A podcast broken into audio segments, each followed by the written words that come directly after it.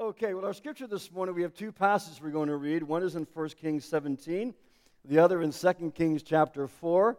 And I believe we have the scripture for you, but you may have it on your phone or brought your Bibles with you. I'm reading from the New International Version this morning, 1 Kings chapter 17 and then 2 Kings chapter 4, where we have recorded for us two separate incidents that involve two of the prophets of God, Elijah and his protege Elisha uh, in the second story. So the first one is Elijah, 1 Kings chapter 17, beginning to read at verse 8. The scripture says, Then the word of the Lord came to him, to Elijah Go at once to Zarephath in the region of Sidon and stay there. I have directed a widow there to supply you with food. So he went to Zarephath. When he came to the town gate, a widow was there gathering sticks. He called to her and asked, Would you bring me a little water in a jar so I may have a drink? And she, as she was going to get it, he called, And bring me, please, a piece of bread. As surely as the Lord your God lives, she replied, I don't have any bread, only a handful of flour in a jar and a little olive oil in a jug. I am gathering a few sticks to take home and make a meal for myself and my son, that we may eat it and die. There was a famine in the land, and so she fully expected to starve after that last little meal. Elijah said to her, Don't be afraid. Go home and do as you have said, but first make a small loaf of bread for me from what you have and bring it to me. And then make something for yourself and your son. For this is what the Lord, the God of Israel, says The jar of flour will not be used up, and the jug of oil will not run dry until the Lord sends rain in the land. She went away and did as Elijah had told her. So there was food every day for Elijah and for the woman and her family. For the jar of flour was not used up, and the jug of oil did not run dry, in keeping with the word of the Lord spoken to Elijah. And then we turn to 2 Kings chapter 4, reading verses 1 through 7. 2 Kings 4, 1 through 7. And this, of course, involves Elisha. The wife of a man from the company of the prophets cried out to Elisha. Your servant, my husband, is dead, and you know that he revered the Lord. But now his creditor is coming to take my two boys as his slaves. Elisha replied to her, How can I help you? Tell me, what do you have in your house? Your servant has nothing there at all, she said, except a small jar of olive oil. Elisha said, Go around and ask all your neighbors for empty jars. Don't ask for just a few. Then go inside and shut the door behind you and your sons. Pour oil into all the jars, and as each is filled, put it to one side. She left him and shut the door behind her and her sons. They brought the jars to her, and she kept pouring. When all the jars were full, she said to her son, Bring me another one. But he replied, there is not a jar left. Then the oil stopped flowing. She went and told the man of God, and he said, Go sell the oil and pay your debts, and you and your sons can live on what is left. I believe that there is a place in our walk as sons and daughters of God where God wants every single one of us to live and to minister, whether you realize it or not. And when you get to that place, when you experience that place, it's a place that you do not want to leave. And that place, very simply, is in the anointing. In the anointing.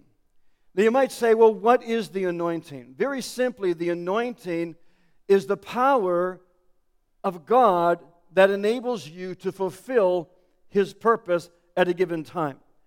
And that power is in a person. It is in a person and in the presence of Jesus Christ, the anointed one, who comes to live and to minister his life through you, like we heard in the testimony this morning. God's anointing is not just the power to stand on a platform and preach, or to shout, or to jump up and down, or whatever the case may be, though it certainly can involve that. God's anointing is the power to witness. God's anointing is the power to pray. God's anointing is the power to do spiritual warfare. it's the power to minister the miraculous. But the anointing of God is also the power to enable you to live your everyday life as a chosen son and daughter of God. The anointing is what sustains you in dark times.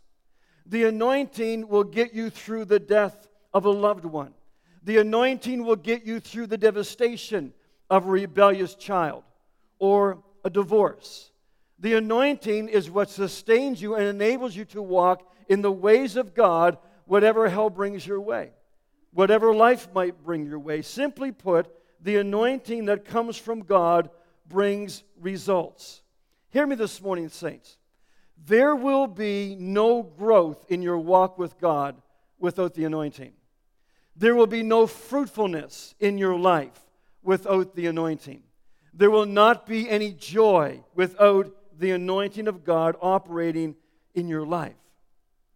Now, you may be wondering, well, then how do we walk each day in the anointing? Elijah, in the story this morning, has something to say to us that I believe has to do with how we keep the anointing of God flowing in our lives. Now, as we read the story this morning, we saw that when he comes to this widow in Zarephath, she's, pour, she's preparing a fire to make one last meal for herself and her son. I won't get into great detail, but in the scriptures, the idea of a widow has to do with destitution. It has to do with hopelessness. There really is no means for sustenance. There's no means of really believing for a future because the provision, the provider in your life in that culture, in that day, was the man and he is gone. You are completely at the mercy of others.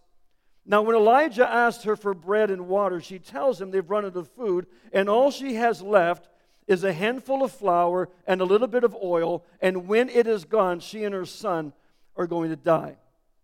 You know, when I read that scripture, I thought it really, to me, points to the condition of many Christians today. We are the children of God. I don't know if we realize that. We are sons and daughters of God, of God Almighty, the scripture says, and the oil of the Holy Spirit is in us, but sometimes we feel like we're drying up. Sometimes we feel like, though the Holy Spirit lives within us, it, feels like we're dying inside spiritually. It seems like there's no real life there, there's very little anointing. I think if we're honest this morning, some of us would have to confess that we don't have very much of a devotional life. And maybe the little bit of devotional life that we do have, we, we, it's so hit and miss. And even when we do it, we kind of do it begrudgingly. I mean, you don't have to raise your hand, but how many of us would say, Yeah, Pastor, I know what that's like. I know what it is to say, I got to read the Word. Don't really feel like it, but I just kind of feel guilty, or I feel like, well, I haven't done it for a long time. And it becomes a burdensome thing that we do. For many in the body of Christ today, we want to serve the Lord, but there's no fruit and there's no joy. I really believe today that in the modern church and our Western culture, many believers are like this widow in Zarephath. Rather than living for Jesus, we're really simply preparing for spiritual death. We're not expecting a whole lot. We don't really see that much of a future in the things of God. We don't really experience or hope for any kind of provision. We just accept our lot where we are and we resigned ourselves to living Christian lives without any sense of expectation and any sense of joy. You might as well say, spiritually speaking, we're just waiting to die. We're just running on, on empty. We don't have anything to give. And what I want us to see this morning in this story is that Elijah gives this woman instructions to prevent the oil from running dry. And the first thing I want to share with you this morning that has to do with examining your attitude. The first word Elijah gives this woman is he tells her she needs to maintain a right attitude. He says this. He says in verse 13, "Don't be afraid." Hear me this morning, friends. For the miracle to take place, this woman had to receive the word of God from her, despite the fact that she has been living in a drought for years. This is in, this is in Palestine, okay? This is in Israel. When there's a drought, it is bone dry. It's a desert place. There's no water for miles, there's no food around. And when Elijah says to her what he said to her, she had to receive that word and actually believe that she and her son were not going to die. She had to stop believing what she had been seeing day after day after day. She had to stop believing what everything around her seemed to be saying and believe the word of God that she's not going to die. She had to renounce the fear and renounce the unbelief and receive the word of the Lord that she and her son are going to live. I believe this morning there's a spirit of fear that holds so many of us in bondage. There's a spirit of apathy, there's a spirit of unbelief that so many of us in our culture today, in the body of Christ, we have believed the lie. We look at our world in the direction that it's going. We look at circumstances around us. We look at things we go through. We look at the temperature of our own spirituality and how we're feeling at the moment. And we never believe that we can truly live life to the full. I mean, let's be honest this morning. You can raise your hands with me on this one. But how many of us have ever experienced a time where God has done something new or fresh in our hearts? Or He's shown up, or He's just touched us in a special way, maybe in worship, maybe outside in the workplace, wherever it may be. But whatever good thing God does for us, it's not long after that that we begin to think this little thought I wonder how long it's going to last. Anybody? Don't we do that?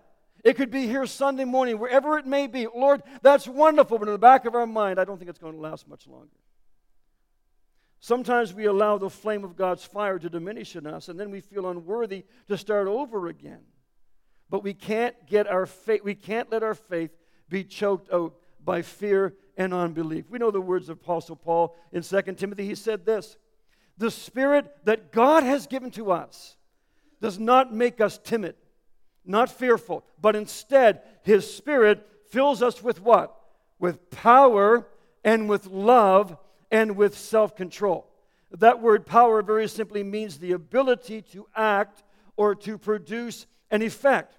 Paul is saying, wherever you may be right now, whatever you're feeling, like this widow of Zarephath, however dry you may be feeling, you've got to understand there is a river inside of you.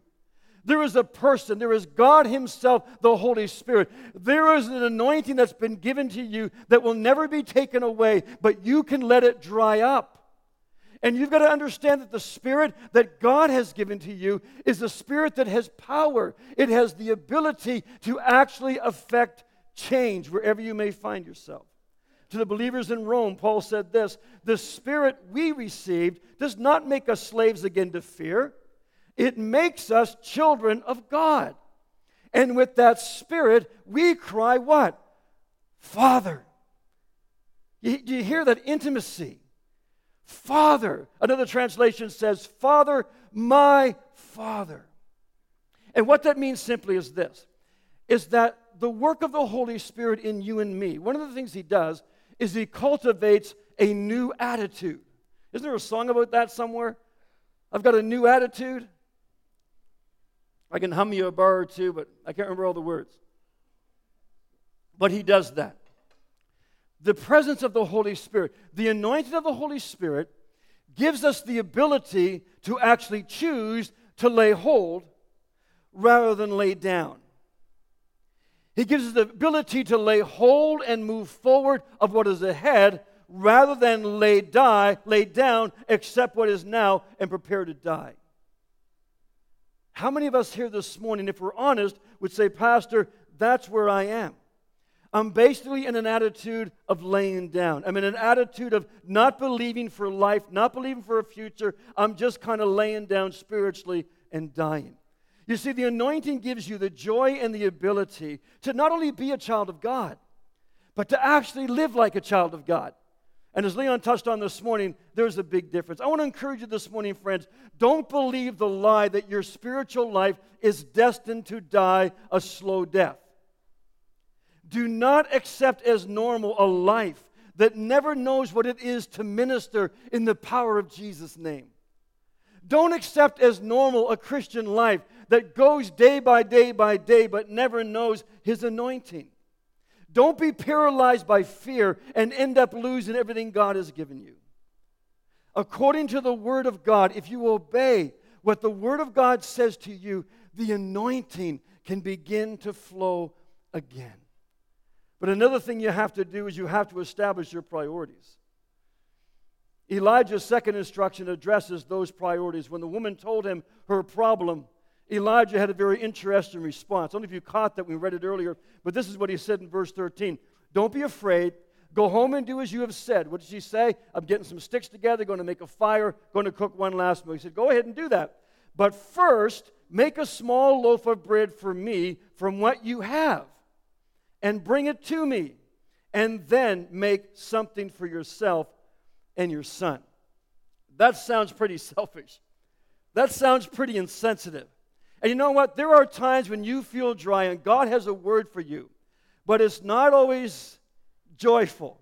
Sometimes His word to you sounds selfish. It sounds insensitive. How many have prayed, whatever situation you find yourself in, and the Lord lays something on your heart, and your first thought is, God, understand. No, no, maybe you misunderstood. The word first is very significant here. Elijah knows full well what this woman has said. He knows that she is preparing her final meal, that all she has left basically is enough to make a last meal for herself and for her son. But before she does it, he says, she needs to make something for the prophet of God. But I really believe that what Elijah was communicating to this woman was a basic spiritual principle that we need to understand. And that principle is simply this you need to give first to God. You need to give first to God. Now, that doesn't apply only in the financial area, it also relates to every other area of your life. The question is this Do you want God's anointing?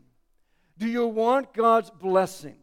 Do you want His empowerment upon your life, your family, your job, your relationships, your ministry, whatever it may be? The answer is very simply this, friends commit your life to God.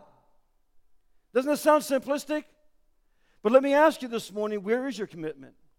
Where is your heart? You need to commit yourself first to God. You need to let Him be the most important thing in your life. And what you discover is when you make Him truly the center of your life, that this same God who doesn't owe anybody anything will give you everything that you need. That's just the way He is. I've never known anyone who, having put Jesus first in his life or her life, has ever run out of blessing, has ever run out of provision but you also need to be obedient. That's the third principle here. You got to be obedient. Try to put yourself in this lady's shoes. You're in the middle of a catastrophic national crisis. There is a drought. There is nothing around. There's no food. All you have left is this little bit of flour and oil. You're going to eat it, and then you're going to die. And then this man of God comes to you full of compassion and says, Before you feed yourself and your son, I want you to give me something. Now, what would you have done? Think about it. This is real life. These things are written for our understanding, the scripture says. What would you have said to that prophet? Would you have just blown him off? Would you have said something sarcastic and then gone on your way? Would, what would you have done? I don't know if I would have done what he said.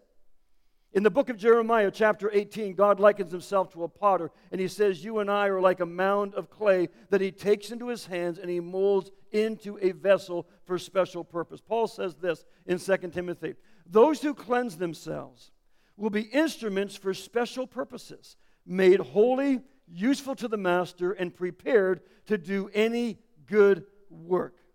And friends, one of those purposes one of those very special purposes of any container, any vessel that God has in you and me, is that we be filled with oil so that we can be a blessing to others. Friends, we have been anointed by Jesus Christ in order that we may be a blessing to people, in order that we may minister with signs and wonders. Listen to what Jesus said in Mark 16. These signs will accompany those who believe. In my name, they will drive out demons. They will speak in new tongues. They will place their hands on sick people and they will get well. But here's the problem I find, somewhat like Leon alluded to earlier. Instead of obeying the Lord's leading, we can become afraid. We can feel intimidated. We can be insecure. We can lose our faith and we can end up disobeying. But here's the problem if that becomes our pattern for life, if that becomes our practice, if we accept the lie that we're not really anybody special, we can't really believe for or do anything out of the ordinary, that these kind of things happen in other people and not in us. If we continue to ignore the prompting, if we continue to disobey to step out, if we walk away that after the third time and keep on walking and don't come back, what you discover in your life is that something happens. And that is the anointing begins to decrease. And God's ability to use you begins to fade with it. Another hindrance to the anointing is simply sin. You may be here this morning and say, you know what, Pastor, I'm willing to be used by God. But the fact is, you're unwilling to let go of sin. And here's a simple truth either the anointing will get rid of the sin in your life, or the sin will get rid of the anointing. The two cannot coexist, they cannot walk together. We need to be obedient. We also need time with God. Elijah tells this widow to go home. He says, God's going to do an amazing thing, but you need to go home. You need to close the door behind you. Our anointing for ministry, I believe, is directly related to the time that we spend alone with God. There is no secret formula. In fact, the Lord has made it, I think, as simple as He can. And He says, if you don't have a quiet time with me, if you don't have time alone with me, if you neglect that time, you just will not see the Lord work in your life. You will not hear His voice, not because He's not speaking, but you don't know his voice anymore. Somebody once wisely said, if you only pray when you're in trouble, you're in trouble. Let that sink in. Will you say it with me? If you only pray when you're in trouble, you're in trouble. The Bible says, always be joyful. We talked about that last week. Never stop praying. What does that mean? It means always have a heart that is tender and responsive. That when the Lord says, Look, would you come away for a couple moments? You do. When the Lord speaks to you, you quiet your heart and you communicate with the Lord. It may be at the desk, it may be in the car, it may be in your quiet time, whatever it is. We, we all remember what C.S., uh, not C.S. Lewis, um, Smith Wigglesworth once said. Uh, the great miracle worker, man of faith in the early 1900s because he had such great demonstrations of power, like Jesus that In my name you will do these things, and those things characterize his life. An uneducated man, a man who knew the Word of God, loved the Word of God, loved God. People would always ask, because people want the secret formula. They said, Mr. Wigglesworth, how often do you pray? He said, I never pray more than 15 minutes. But he said, I never go more than 15 minutes without praying. That's the key. What he was saying is that it's not a set time. It's an attitude that says, Lord, this is the day that you have made. And as I walk through this day with you, I just want to commune with you when we need to. And he walked in that attitude of prayer that the scripture is talking about here. Be thankful in all circumstances, for this is God's will for you who belong to Christ Jesus. Anointed men and women of God that have been raised up from generation to generation to speak to their generation have been people whose prayer lives were rich and whose prayer lives were consistent. Prayer has to be a regular daily practice for any follower of Jesus. How many would say amen to that? I mean, if you want a decent marriage relationship, you kind of need to talk to your spouse, don't you? Once in a while. Throw her a bone. Whatever. There's got to be some communication there. In our walk with God as a follower of Christ, there needs to be prayer. But even more so for those of us here this morning who would say, Lord, I want your anointing. And I want your anointing to actually increase in my life. I don't want it to dry up. I don't want to prepare it to die. I want life to be flowing in me and through me. That's exactly what Jesus did. That was his pattern. On a regular basis, Jesus comes away from the stuff to get alone with the Father, and there he received a fresh anointing. And finally, this morning, I want to talk about the need and the principle of sharing the anointing. Elijah and Elisha, of course, have similar names. They also have very similar ministries. And in 2 Kings chapter 4, we read that Elisha performs a miracle for a widow, just like Elijah did. In this case, it was the wife of a prophet who had died. The prophet died and left a sizable debt with his wife. His wife had no means whatsoever to pay, repay that debt, and so the creditor is going to take her two sons away as slaves. And so Elijah talks to her and he basically asks her how he can help and what did she have in the house. And she says this in verse 2. She says, Your servant has nothing there at all except a small jar of olive oil. Now, Elijah's words to this woman seem just as strange as Elijah's words to the woman who found herself in a similar situation. He says this in verse 3 and 4 Go around and ask all your neighbors for empty jars. She's probably thinking, What am I going to do selling empty jars? They're not worth anything. They're clay pots, they're garbage. He says, Don't ask for just a few. Then go inside, shut the door behind you and your sons, pour oil into all the jars, and as each is filled, put, to, put it to one side. Now, when I read this story, I'm thinking if I'm the woman, it would have made a whole lot more sense if the prophet said to me, Go to all your neighbors and see if you can scrounge some oil. Not jars. The jars weren't worth anything. The oil would have provided the money to pay off the creditors. But Elisha tells her to ask for jars. And he says this and don't ask for just a few. Ask for as many as you can get. Go everywhere, knock on all the doors, call in all your favors, get as many jars as you can. Friends, this is a simple thought, but I believe this is absolutely key. In order for the anointing of God to not run dry in our lives, we need to deliberately be sharing the anointing and the blessings of God with others. Do you hear me this morning?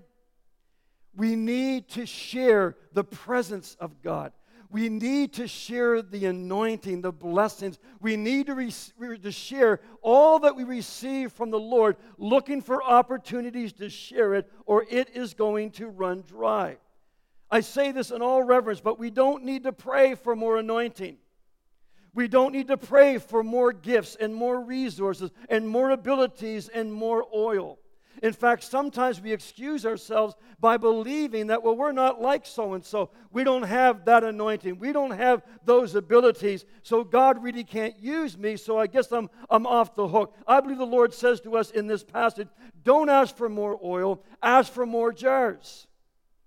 If there are more jars, I'll pour in more oil. And the more jars that you bring, the more oil I will pour, and it will keep flowing as long as there are empty jars. You see, the sons keep bringing more jars. And instead of running dry, the oil keeps on flowing until all the widow's jars are filled. It only stops flowing when there are no more jars. I believe this morning the oil of God's anointing will stop flowing when you stop finding jars that you can share your blessings with. As long as there are new containers to hold the Spirit's oil, the anointing will keep on going on. Friends, we need to be praying not for more anointing, not for more blessing, not for more goosebumps, not for more of the Lord to pick us up and get us through another week. You know what we need to pray for? We need to pray for more opportunities. Amen? We need to wake up in the morning and not just say, Lord, watch over me. Lord, protect me. Lord, provide for me. We are the children of God. Do you not, as evil people, know how to give good things to your children? Jesus said. That's taken care of. The only thing Jesus said to pray is pray for more laborers in the field. That's what you need to ask the Father for. Pray when you get up in, this morning, in the morning. Pray for opportunities. God, use me, I pray today. Oh, God, I pray for one of those divine encounters. I pray for one of those things that only you can arrange. I pray, oh God, for a fresh anointing upon my life that I know that I'm going to experience when you bring me into contact with an empty jar. I don't want to put Leon on the spot, but I'm, I'm sure I can say, brother, this morning that when you prayed for that lady, you felt the anointing. Amen? And I believe that when he walked away from that car back into Walmart, he had to stop himself from breaking out in tongues. Because the Spirit of God, doesn't that happen to you? I've had it happen to me. You walk away from one of those divine appointments, and the Holy Spirit is still on you, and you just want to begin to worship Him in your spiritual language because the river's flowing up within you. The anointing is there because you found an empty jar and you laid your hand upon it. You chose to minister to it, and the oil started to flow. And you got blessed. I love that old hymn. The chorus says, He will fill your heart today to overflowing. As the Lord commandeth you, bring your vessels, not a few. He will fill your heart today with overflowing, with the Holy Ghost and fire, power. I believe the people around us this morning, friends, are empty jars. They are empty of all those things that only Jesus can produce in people's lives. And you know what? When you step out to share your blessing with others, two things happen. Number one, they are filled. And number two, your oil just continues to flow even more. And that's only the beginning. The jars of the widow was the, the jars that the widow was to look for. They had three characteristics. They had to be borrowed from the neighbors, they had to be empty, and they had to be not just a few. I believe with all my heart this morning, friends, today, if you will make the commitment and if you begin to pray, you will come before the Lord and ask for jars and not just oil. God will send you people to bless and people to minister to. And you'll get your oil, but it will flow as a product of the jars, the empty vessels that you are looking for. All of a sudden, you begin to see people in a whole new way. All of a sudden, when you begin to look for those opportunities, you begin to experience. You don't just experience the presence of the Holy Spirit, you actually begin to experience the gifts of the Holy Spirit. The gifts of the Spirit are given as the Spirit discerns, as the Spirit decides is most needed. And when you're in a place of ministry, the Holy Spirit knows exactly what you need. And what you'll discover is when you start looking for those empty jars and those opportunities, you will not only experience the presence of the Holy Spirit, the anointing of the Holy Spirit welling up in that place, you will begin to experience, for example, words of knowledge. The Lord will drop something in your heart about that person something very specific about that person. And God will use you not only to pray for them, whatever ministry it is that He wants you to exercise at that moment, but God will use you to bring the touch of God upon that person. I don't know how many times in simply stepping out and being willing to talk, to share, to care, to listen, to lay hands upon and to pray, the person would say, I felt something. Anybody? I felt something. You want to bet you felt something. That was God. And you know what? You feel something too. And you feel like rejoicing because the anointing is flowing in your life. You will minister in very specific ways. And as that happens, God's anointing will increase in your life. The only time the oil runs dry is when there are no more vessels to fill. How many be honest enough to say, Yeah, Pastor, I know what you're saying. When I cease to be a ministering person, I dry up. I do. That's why I got to preach every Sunday, just to keep me full. But it's not about just here. Through the course of the week, I need to be saying in every opportunity, Lord, would you use me? Uh, you know, our thinking is so backward. You know, you know, we sit on a plane. What's our first prayer? Oh God, I pray nobody sits beside me. Right? Right? Because it's about me. Why should our prayer not be as I'm getting my ticket, Lord, I pray, place the person who needs your touch today. I've got a captive audience for four hours, six hours, whatever it may be. Lord, I pray for the person in this plane that needs your touch today. I'm going to ask Pastor Kristen to join me. Speaking of God's glory,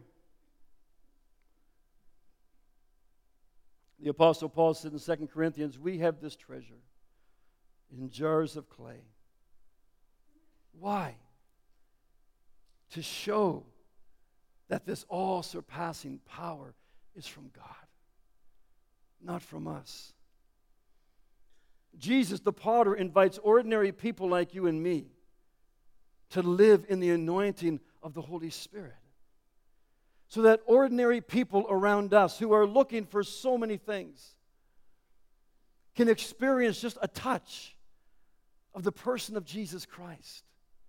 The, the, power, the presence, the love, the forgiveness, the, the, the erasing of shame, whatever it is the Lord knows that they need, the deliverance, the freedom, whatever it is, the Lord wants to minister through us. And He will if we will just obey His prompting and step out. Maybe this morning you're feeling hopeless, like that widow in Zarephath. Maybe you feel like there's very little anointing left. Friends, I want to encourage you this morning do not believe the lie that you have been destined to just dry up and die. Wherever you are this morning, don't believe for a moment that what you get on Sunday, that's all there is for you. This is for you every single day. And if you're feeling this morning that maybe you've been you've known the anointing in the past, but you say, Pastor, I just don't I just don't feel it today. I want to encourage my friends, be open to a new anointing. Be an open to a fresh infilling of the Holy Spirit. And then ask for jars to share the oil with so the anointing never runs dry. I love the words of John, and I'll finish with these. John said, The anointing you received from him remains in you. And what else does he say? And that anointing, it's real. It's real. The anointing, the presence of the Holy Spirit, friends, He's in you. He is in you. And you may feel like, Pastor, I just feel so dry. I feel so ineffective. You know, when these guys have been sharing the last couple Sundays or people give their testimony, I think, I think, oh, that's wonderful I'm happy for them, but that kind of stuff doesn't happen in me. Friends, it happens in you. It will happen in you. You just have to make a decision. You just have to say, Oh Lord, I know that you live within me. I pray, would you start living through me? Lord, help me by your grace and by your spirit to obey you. Help me, Lord, to look for and to pray for opportunities. Help me when the opportunity comes to step out. And if I say no to you once and twice and three times, I pray by your grace, take me by the shoulders and turn me around because, Lord, I want a living faith. I'm tired of a dead faith. I'm tired of a dried up faith. I'm tired of a faith that's in my head, but it doesn't make any difference in lives around me, needs all around me, and all I do is go to church. I'm supposed to be the church in my culture. I'm supposed to care and step out because Jesus is the answer for the world today. Above him, there's no other. Jesus, he, he really is the way. And John says, Listen, my children, you have an anointing.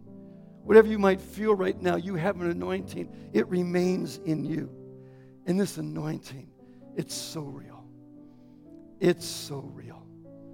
But you just got to open up your heart to a fresh anointing.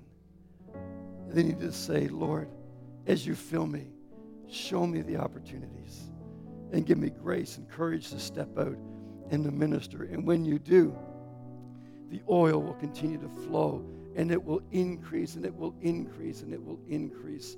And you realize, you know what? It's not about you.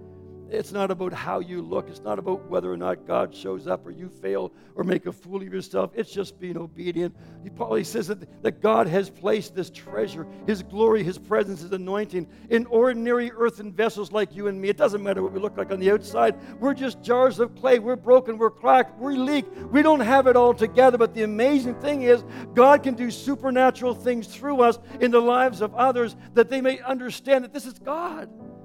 It's not you. God. I'm going to ask the altar team to come this morning. If they can just slip out for a moment and just stand. I want to invite us this morning as we close the service. I want to invite us to find a place and come. If you must slip out, you're dismissed. I want to encourage you this morning to come. You may be wrestling in your heart this morning, whatever the issue may be, whatever the reason may be, what I'm tired of asking for this, or, or God let me down, whatever it may be, or I feel dry. This is the time to come and allow the Holy Spirit to touch you afresh and to give you a fresh anointing, a new anointing. We just stand with you this morning. If you're here this morning and you don't know Jesus Christ, but you've felt his presence, I want to invite you to come and stand with one of these people and say, I want to receive Jesus into my heart. Because the Lord doesn't want you just to feel his presence out here. He wants to come into your life so that he lives within you and overflows from you. Oh, a lot of difference. He wants to give you an anointing that remains, it abides, and it never runs dry. The altar is open this morning. If you need to be filled with the Holy Spirit, if you need to be filled afresh with the Holy Spirit, whatever your need may be, but I want to encourage you in the pew or around this altar to say, Lord, I pray this morning for a fresh anointing. I want to be alive to you. I'm tired of drying up. I feel like I'm dying if I'm honest. And yet you've come to give me life in all its fullness. Heavenly Father, I pray this morning that your word would not be forgotten, that you would abide within us, that, Lord, your word would work at us all week long. I pray for a fresh touch upon every brother and sister in this place. I pray for a new touch upon those who may not know you this morning.